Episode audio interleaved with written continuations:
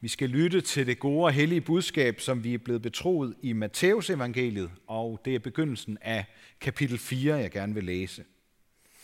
Så blev Jesus af ånden ført ud i ørkenen for at fristes af djævlen. Og da han havde fastet i 40 dage og 40 nætter, led han til sidst sult.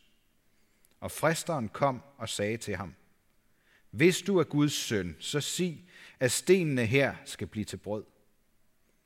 Men han svarede, der står skrevet, mennesket skal ikke leve af brød alene, men af hvert ord, der udgår af Guds mund. Da tog djævlen ham med til den hellige by, stillede ham på templets tinder og sagde til ham, Hvis du er Guds søn, så styrt dig ned, for der står skrevet, han vil give sine engle befalinger, de skal bære dig på hænder, så du ikke støder din fod på nogen sten. Jesus sagde til ham, der står også skrevet, du må ikke udæske Herren din Gud. Igen tog djævlen ham med sig denne gang til et meget højt bjerg og viste ham alle verdens riger og deres herlighed og sagde til ham, alt dette vil jeg give dig, hvis du vil kaste dig ned og tilbe mig. Da svarede Jesus ham, vi bort, Satan, for der står skrevet, du skal tilbede Herren din Gud og tjene ham alene. Da forlod djævlen ham, og se, der kom engle og sørgede for ham. Amen.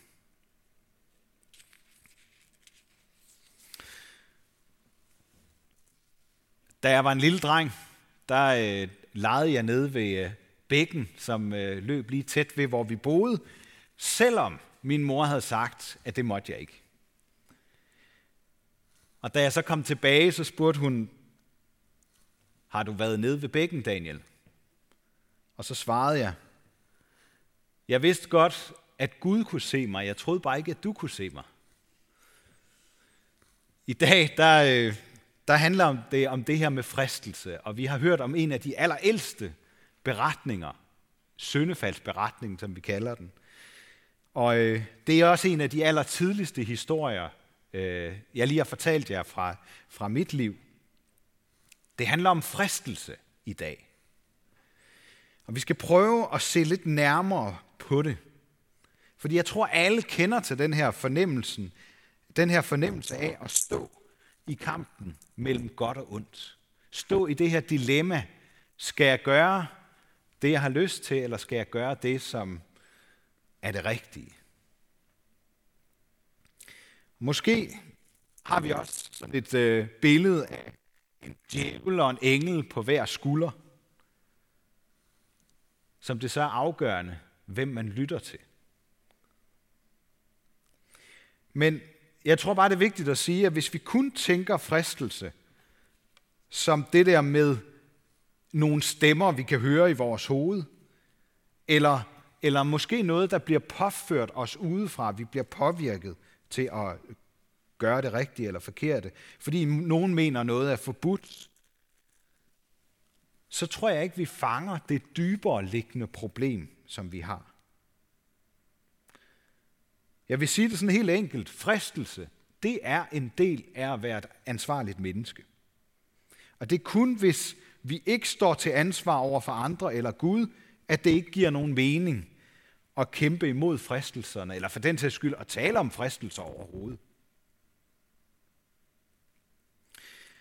Vi ved det godt, men vi opfører os ofte som børn og tænker, at det, der ikke bliver set, det er ikke så vigtigt at kæmpe for. Og så får vi ofte som børn gøre det dårlig samvittighed bagefter. Jeg tror, der er mange af os, der forsøger at vokse fra eller bekæmpe den følelse i håbet om, at vi så kan blive frie og uafhængige. Men i virkeligheden,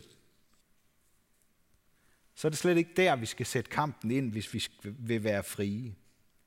Det er nemlig ikke regler og forbud, der gør os ufrie. Det er den onde, Satan, djævlen, der altid har forsøgt at bilde mennesker ind, at frihed det er nøjagtigt det samme som uafhængighed.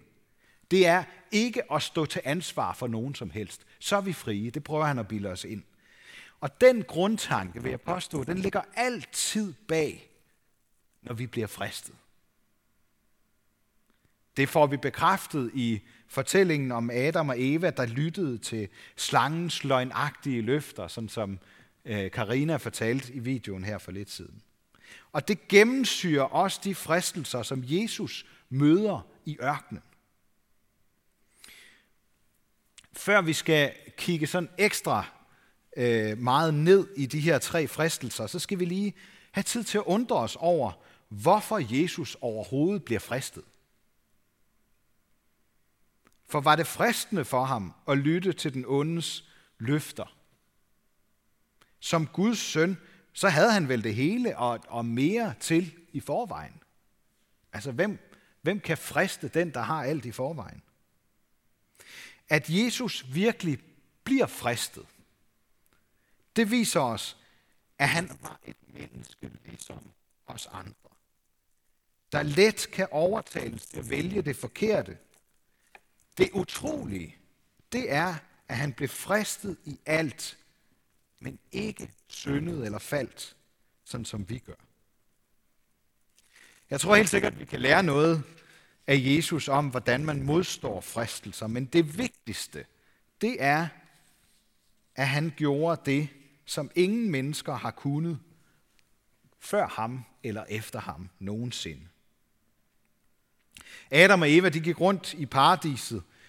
De kunne holde varmen uden tøj på, med maverne fulde og et ubekymret og lykkeligt liv, så langt øjet rakte. Deres fremtid behøvede de ikke at bekymre sig om. Alligevel så lod de sig friste og faldt. Guds folk gik rundt i ørkenen, så frie som aldrig før med løfter om deres eget land, der ville flyde med mælk og honning. Gud havde, havde befriet dem fra slaveri, fra ufrihed i Ægypten. Alligevel så opgav de troen på den Gud, der havde befriet dem fra slaveriet, til fordel for en fest og noget umiddelbar nydelse og tilfredsstillelse. Kong David som vi også kan læse om i det gamle testamente, som Gud kaldte manden efter sit eget hjerte. Han havde fået fred med de fleste nabofolk og et stort slot og en stor familie. Og alligevel så lå han sig friste til at tage en anden mands kone og slå manden ihjel. Der er altså et skræmmende mønster af fristelser og fald i Bibelen. Ja, sådan set i hele verdenshistorien for den sags skyld. Øhm. Jeg så for nylig en interessant øh, dokumentarserie med en, med en gammel dame, over 100 år gammel øh, tysker, som havde været øh, sekretær for, for Goebbels øh, under 2. verdenskrig. Meget tankevækkende, hvordan hun sådan satte ord på, at, at det bare kom lige så stille. Det blev bare, øh, det blev bare nazisterne, der, der bestemte det hele. Folk kunne næsten ikke, folk meldte sig ind i det nazistiske parti, og, og, og man, kunne ikke, man kunne ikke lade være. Man måtte bare følge med, medmindre man vil sætte livet på spil og nægte og gøre noget andet. Det er sådan et meget godt eksempel på, hvordan, øh, hvordan fristelser også har været der sådan gennem verdenshistorien. Hvordan vi som mennesker er lette og frister. Hvordan det, det går lige så stille den forkerte vej, og pludselig så kan vi se tilbage på, at det gik helt galt. Der er et skræmmende mønster af fristelser og fald, både i Bibelen og i hele verdenshistorien. Og det interessante er, at ikke engang de bedste og mest velsignede og privilegerede mennesker kan undgå at falde. Der er kun én, der skiller sig ud. Menneskesønnen, der skulle knuse slangens hoved. Herrens tjener, der skulle dø for at, at hele Guds folk kunne gå fri. Davids søn, der skulle være den første virkelig uselviske konge, som var stærk nok til at besejre den ondes magt helt. Måske var den største fristelse for Jesus, at han kunne opgive det hele. Droppe redningsplanen for alle de mennesker, der vil svigte ham alligevel, sådan som han sagde det til sine disciple inden sin død. I vil alle svigte mig, fortalte han dem. Så meget mere overraskende er det, at han overvinder fristelsen og ikke falder på knæ for Satan. Han gør det for vores skyld. Så han til enhver tid kan rejse os op, når vi er faldet. For der er en vigtig erkendelse, vi simpelthen er nødt til at gøre, hvis vi vil have en chance for at blive frie mennesker. Vi må, vi må simpelthen indrømme, at vi ikke selv er stærk nok til at overvinde ondskaben. Havde det kun handlet om misforståelser og misbrug mellem mennesker, så kunne vi måske godt ved fælles hjælp komme det til livs. Men fordi der er en, der bevidst modarbejder Gud og alt det gode, og som har smittet os med sine onde planer, så er det simpelthen umuligt for os. Med mindre vi står i en anden kraft end vores egen. Og det ser vi tre eksempler på her i dag. Det første. Jesus sulter. Og derfor så kommer djævlen med tilbuddet om mad, at han kan blive mæt. Men Jesus fortæller med et vers fra Bibelen, at der findes noget, som mennesker endnu mindre kan undvære en mad. Og det er ordene fra Guds egen mund. Samtidig så får Jesus mindet os, os, både os og den onde, om ham, der skabte alt ud af ingenting. Og derfor er hans skabende ord langt mere værdifulde og nødvendige end et af skabelsens slutprodukter, der kan spises. Mad for eksempel. Derefter så, øh, så frister Satan Jesus med et liv uden smerte og død. Prøv at forestille jer det. Fantastisk. Hvor englene bærer ham, så han ikke slår sig på nogen sten, siger djævlen. Det er som om djævlen har noget med de der sten. Det var stenene, der skulle blive til brød. Ikke? Der er døde sten, der er døde, og som slår lige i stykker i virkeligheden det, vi kan kende ham på. Han slår det i stykker for os. Hvorfor svarer Jesus så med, at du må ikke udæske eller friste din Gud, Herren din Gud? Det er fordi det kun er Gud, der kan gøre døde levende og kan få livet ud og sikre det for evigt for os. Fristeren, han kan højst forsøde vores liv, men bitter eftersmag til sidst. Jesus bliver fristet, fordi han ser den lidelse og død foran sig, der venter ham. Men han ved også, at det kun er på den måde, han kan overvinde døden og den onde og vælte alle vores gravsten til side. Endelig, efter fristelsen til at smage brød i stedet for sult og føle livet uden smerter, så ser han ud over hele verden og dens herlighed. Og han kan få alt det, han peger på, siger Satan. Men Jesus gennemskuer ham. For det er ikke ham, der er Gud. Han beordrer ham til at gå væk, for han vil kun elske og tjene Gud alene. Og netop fordi han gav afkald på at få alt, hvad han pegede på. Derfor kom der engle og sørgede for ham. Man kan også sige, at han pegede på os ved det, han gjorde. Det var os, han ville have. I stedet for alt det andet. Han ville kun tjene Gud og hans plan om at redde mennesker. Han gjorde sig afhængig af hjælpen fra Guds engle. Prøv lige at overveje det en gang. Guds søn, ham der var med ved skabelsen, ham der kan alt, ham der er så stor og mægtig, som vi sang om, han gør sig afhængig af, at englene, tjenerne i himlen, skal komme og sørge for ham og hjælpe ham. Kun på den måde gjorde han sig fri af fristelsen. Kun på den måde kan vi blive fri af fristelsen, når vi gør os afhængige af Guds hjælp, af Guds tjeneres hjælp. Så kan Jesus komme og sørge for os. På samme måde bliver vi først fri, når vi gør os afhængige af Jesus og lader ham sørge for os. I mødet med det onde og det, som gør os ondt, der bliver det ofte meget tydeligt for os, at vi har brug for hjælp. Så er der kraft at hente i Guds ord og i afhængigheden af Guds livgivende tilgivelse. For sagen er, det vil jeg godt være helt ærlig at sige, vi undgår ikke at falde.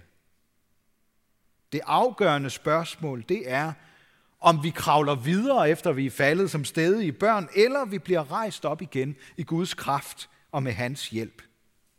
Adam og Eva, Guds folk og David blev alle mødt af Guds livgivende spørgsmål.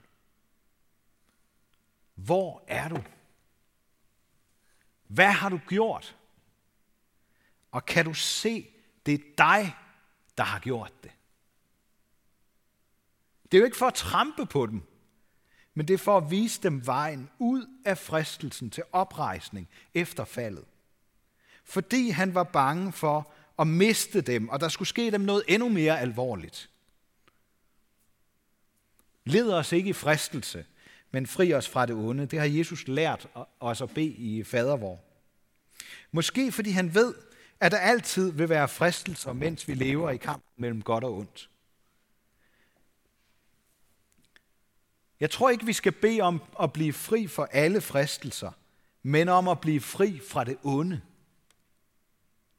Og det værste, der kan ske for et menneske, det er altså ikke at falde.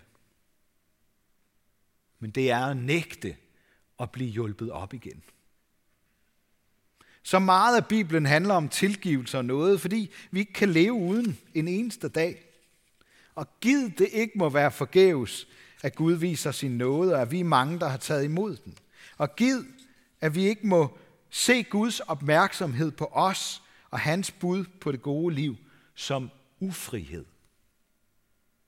Giv det må kendes på os, at vi ikke er for fine til at kæmpe imod fristelser og indrømme, at vi har brug for at blive rejst op igen. For det er intet mindre end kendetegnet på det frie menneske, at vi tager ansvar for vores handlinger og gerne hjælper andre op at stå, fordi vi selv er blevet rejst op mange gange. Ære være Gud, der har skabt os i sit billede. Ære være Guds søn, der tog vores straf, så vi kan leve som frie, ansvarlige mennesker. Ære være Helligånden, ham, der gør Guds kærlighed levende for os.